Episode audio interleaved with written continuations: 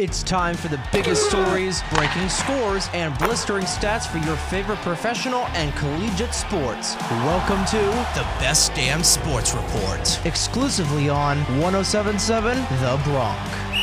This is Jake Serrano with the Best Damn Sports Report on 1077 The Bronx. Winner of the 2023 Intercollegiate Broadcasting Systems Media Award for Best College Station in the country. The Best Damn Sports Report is underwritten by B2 Bistro and Bar with locations in Bayville, North Brunswick, Point Pleasant, Red Bank, and Tom's River and in West Reading, PA. In baseball, the MLB will be taking over broadcasting rights for the Padres after the Diamond Sports Group missed their rights payment to the team. This ends a 20-year, $1.2 billion deal for Bally Sports San Diego that was set to run through 2032. Diamond Sports Group said in a statement that the company had the means to make the payment to San Diego but chose not to due to the economics of the contract and the market realities. In the NBA, president and general manager of the Warriors, Bob Myers, is stepping down after four NBA titles and 11 seasons. Myers joined the Golden State front office back in 2011 and is a two-time executive of the year. You know, I've only known how to do things one way my whole life is is kind of all the way, and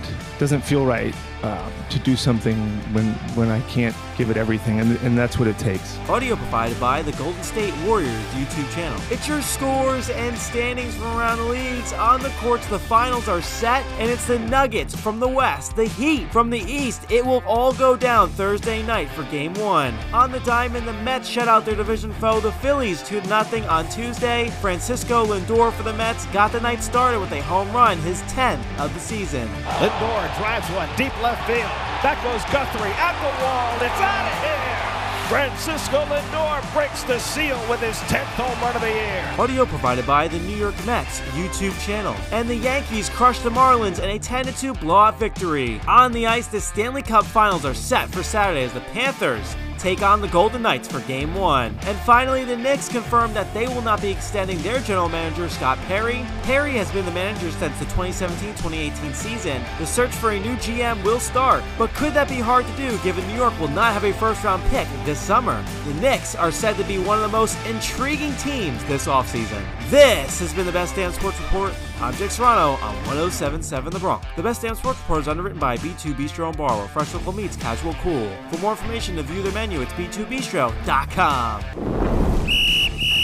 This has been the Best Damn Sports Report, exclusively on 1077 The Bronx. To listen to previous episodes, head on over to our website, 1077thebronx.com slash Best Damn Sports Report. Listen to new episodes every day, only on 1077 The Bronx. Time for more of the biggest hits and best variety, exclusively on 1077 The Bronx now.